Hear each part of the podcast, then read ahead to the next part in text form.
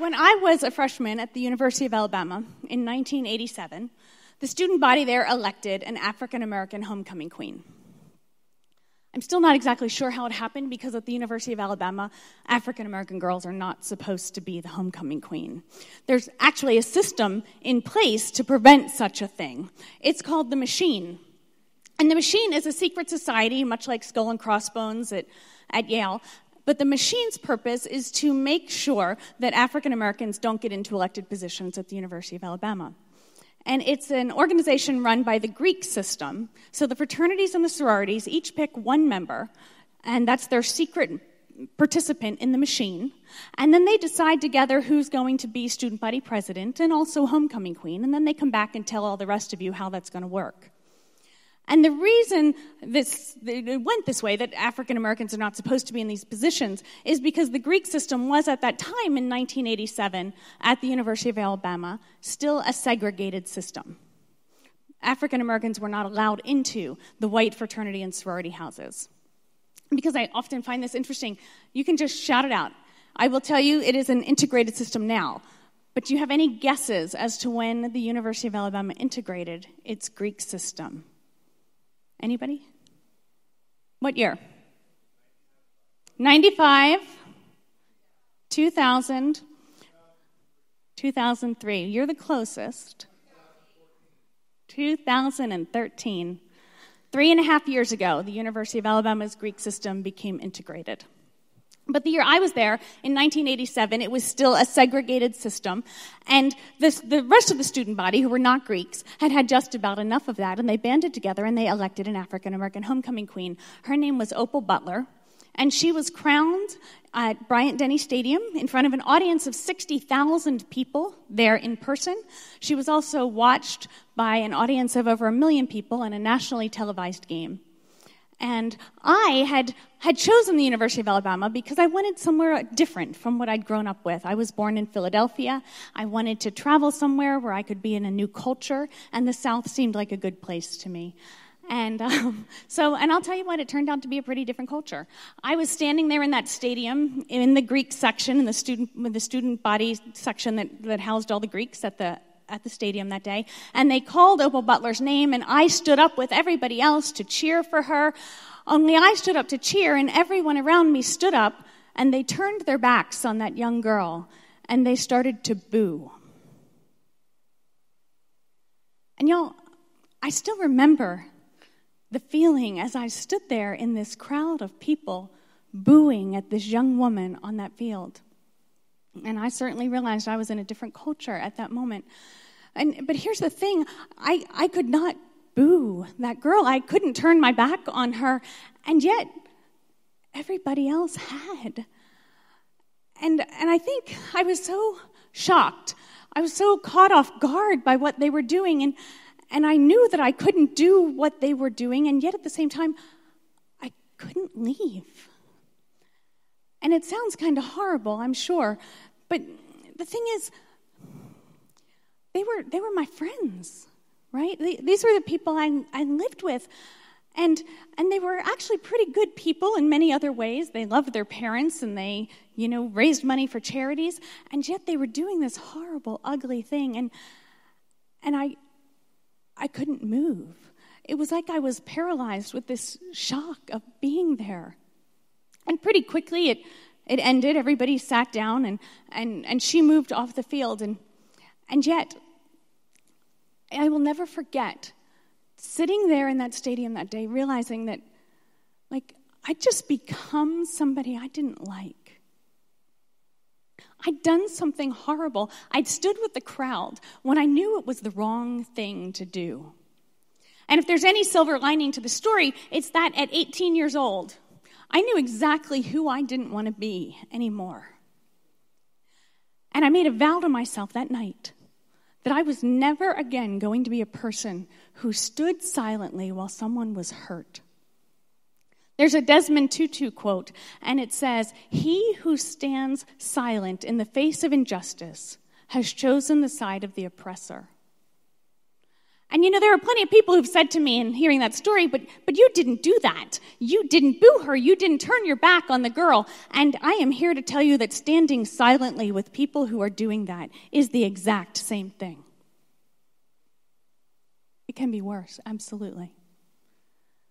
Now, it didn't take too long for me to have a chance to have to make good on that vow.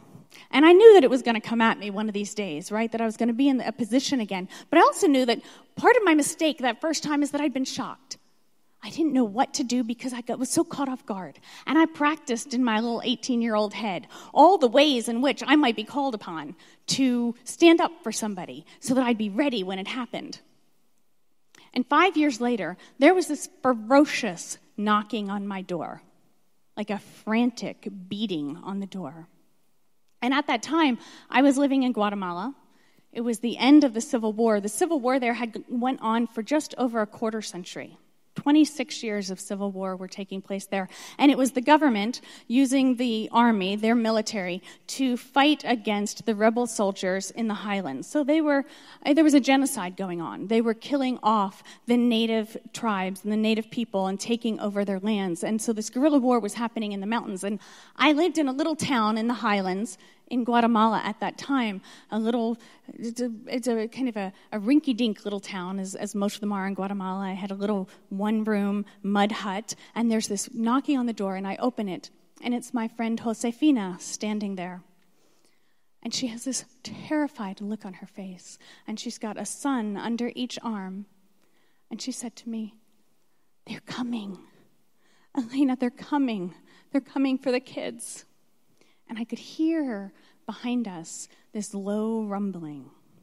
And what it was is it was trucks and it was tanks and it was the army coming into town. And they'd adopted this policy at the end of the war because they were so low on manpower that they would send troops into the mountain villages and they would break through the door of every home and they would search them and they were kidnapping all of the boys from about age 12 and up and they were conscripting them into military service.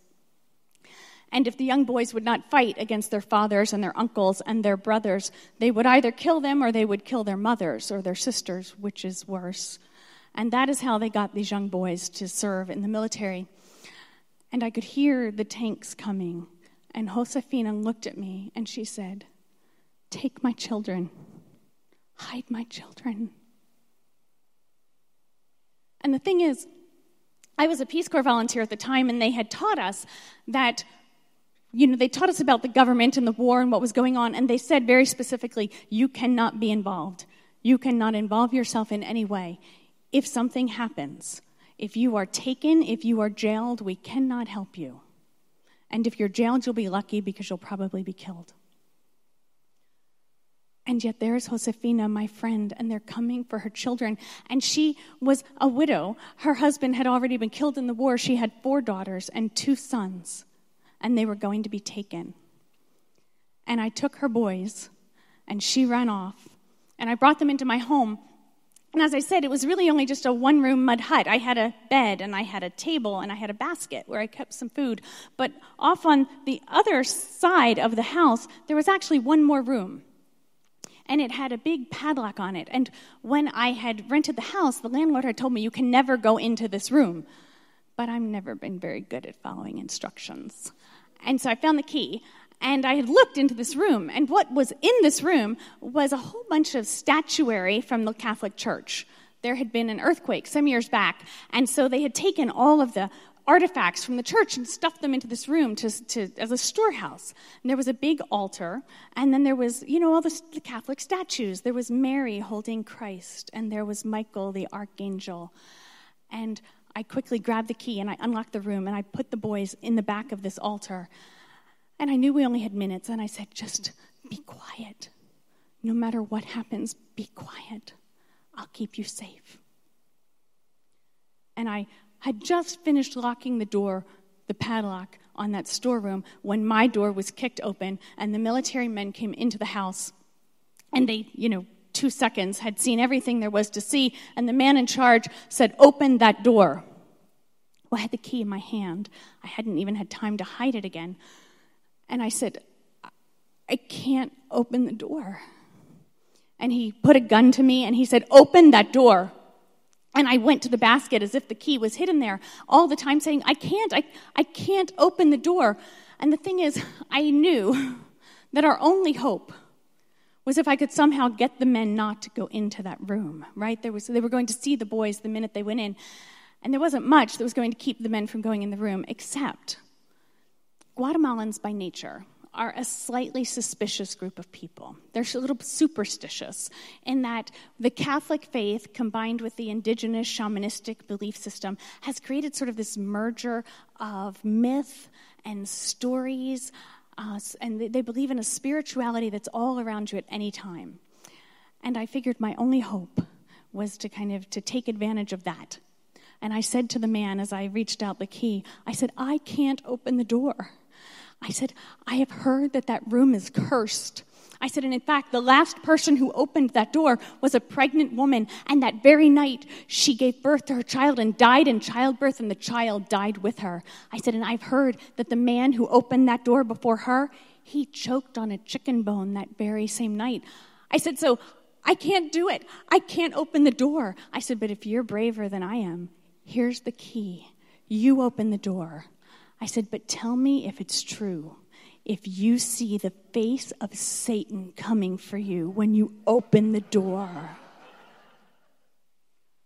But what he hadn't known was that in addition to Mary holding Christ, and in addition to Michael the archangel, in the room was a statue of Lucifer, right? And I, as I closed the door, I pulled that statue over and I grabbed the bottom of it and I tugged the base of that statue just into the path of the door as I closed it. And I'll tell you what, y'all, nothing in my life has ever gone exactly the way I needed it to go, except that one day, because as those men kicked that door open, it caught the edge of the statue and as the door opened, this enormous Satan came flying out of the open doorway at the army commander. And I'll tell you what, never have you seen a group of armed men run screaming from a room the way they did that day at my house.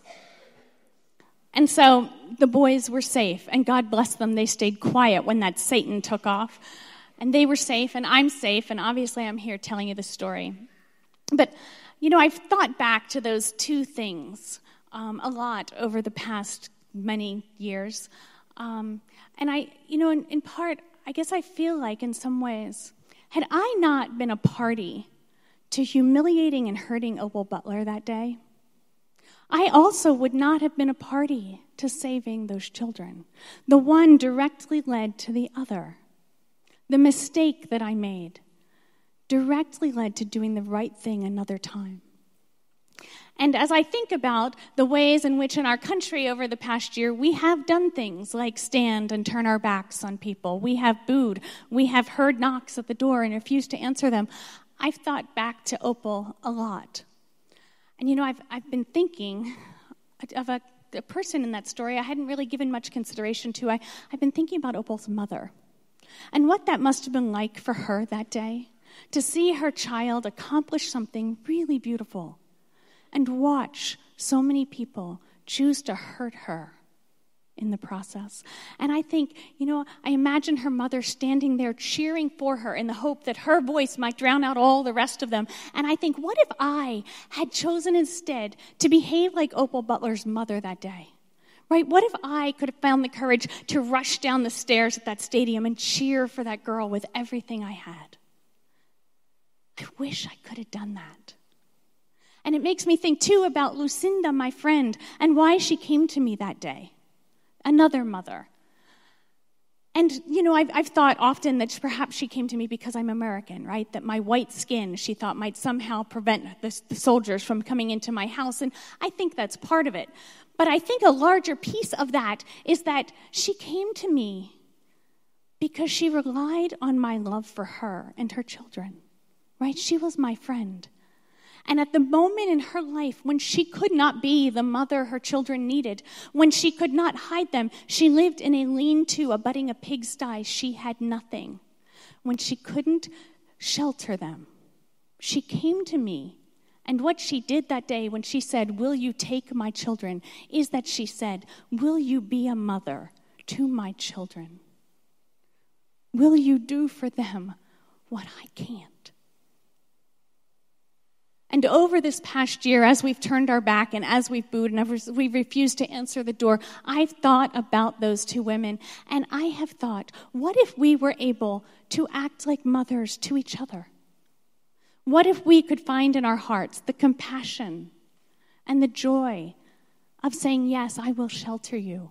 Knock at my door and I will let you in. I will protect you. I will treat you like you're one of my own. And what I posit today, what I challenge you all with is this I think that if we are willing to mother each other, that that is the way. It may be the only way that we will make America great. Thank you all.